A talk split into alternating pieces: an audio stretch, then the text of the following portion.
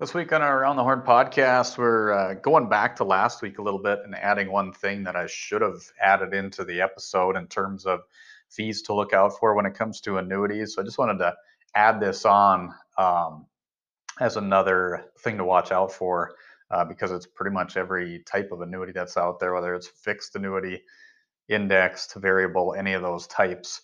Um, it's one that's also very important when you're making your decision in terms of how you're putting your money away. So, piggybacking off of last week's episode, if you didn't listen to last week, go back and listen to it first, and then you'll understand uh, what we're talking about here in this episode. So, surrender fees. That's another one that we did not uh, I did not brush on last week. I just wanted to try and keep it around that 10 minute mark, and I saw that I was running out of time. So um, just had that held off here until this week. But surrender fees are definitely something that you're going to want to put into perspective if you're looking at purchasing an annuity, because the way that these work is, um, I've seen everywhere from three all the way up to I don't see them as much anymore, but I've I have seen them. I, I don't think there's if there are any, I, I haven't seen any lately, are all the way up to 15 year surrender periods.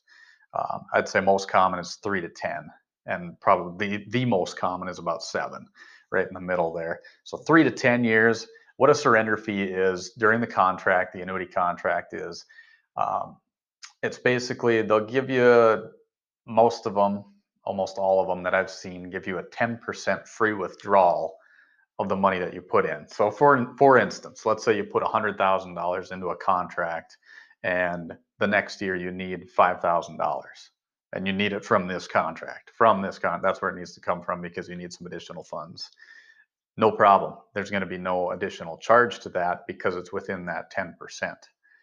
But if you add to that and say you need $20,000, the first 10 would not have any type of char- extra charge on it, where the following 10 would have um, the, the surrender amount. So the first year of like a seven year surrender, I'll use for example, might be 8% and then each year after it usually lowers like about a percent. Might go eight seven six five four three two and then at year seven it wipes off is how a surrender period works. So you're basically it's a long term keeping it in there for at least that amount of time. Otherwise you're going to get penalized extra if you take out more than that 10% that you're allotted to take out. So hopefully that makes sense. It's more of a longer term. You can have a, a shorter term of maybe three years four years, five years, something like that. Um, I've seen a lot of different periods. Most of them that I've seen are five, six, and seven years. Um, and like I say, all the way up to 10 and even 15 years that we've seen where people get locked into these contracts. And the longer you hold it, the longer you are into that surrender period, usually the lower the charge is.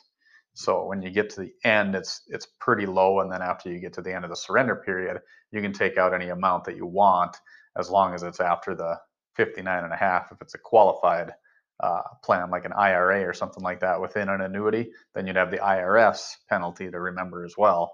But we're just talking about the actual fees, the surrender fees that would be part of an annuity. So got to keep that in mind too when uh, you're putting that into play. And hopefully that's something that your rep would go over. It's definitely needs to be disclosed. Um, uh, along with all those other fees. So you're aware of what you're paying and what you could be penalized if you were to take an excess amount of money.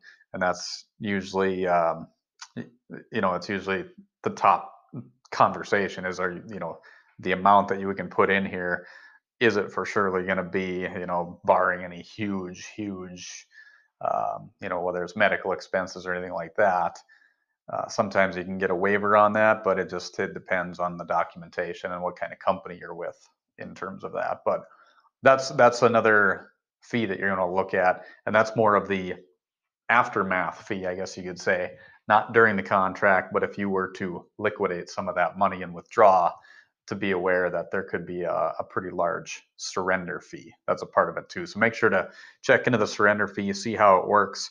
Uh, year one is usually always the worst you know, it can be anywhere from eight to 10% um, if you were to withdraw a certain amount out of that contract. So understand what you would be penalized if for some reason you did need something, especially in the first few years of that contract. So uh, just another uh, thing I wanted to throw out there, uh, piggybacking off of last week's annuity fees, just some general information and education on that, and then also another fee uh, portion of an annuity that we wanted to brush on here today. So you are aware of that and something else to look out for when somebody uh, brings one to you and you can uh, say, hey, how, how much, what, you know, what's the surrender fee, uh, surrender charge like if I were to take money out early?